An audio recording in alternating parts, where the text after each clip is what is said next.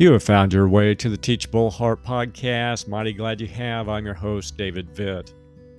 It's pretty easy to overlook in Peter's sermon to the large crowd gathered on that first Pentecost. After explaining that the events the crowd had witnessed were due to the presence of God's Spirit being in their midst, Peter turned his attention to the person of Christ. Having stated that Jesus of Nazareth was the long awaited Messiah and that they, the Jews, had killed him, Peter said, and I'm quoting, But God has raised this Jesus to life, and we are all witnesses of it. Exalted to the right hand of God, he has received from the Father the promised Holy Spirit and has poured out what you now see and hear. End quote. That's Acts 2, verses 32 and 33. The resurrection of Jesus receives a great deal of attention, as it should.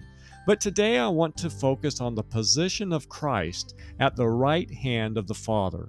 One commentator said that Jesus was exalted by the Father's right hand, a demonstration of the Father's might, to the Father's hand, the position of supremacy over the entire universe. Throughout Scripture, the right hand, and especially God's right hand, is presented as the hand of strength. For example, Exodus 15:6. It's the place of authority, Revelation 5:1, and of blessing, Genesis 48:14.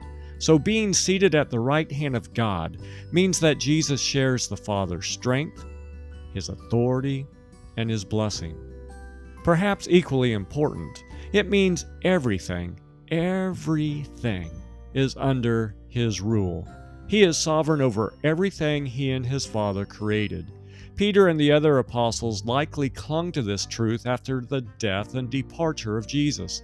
Their lives were about to be turned upside down. They must have felt like things were out of control. Jesus' reign at the Father's right hand became an integral part of the apostolic message and a basic tenet of early Christian doctrine as evidenced by the early creeds. Both the Apostles' Creed and the Nicene Creed mention that upon his ascension, Jesus sat at the right hand of God.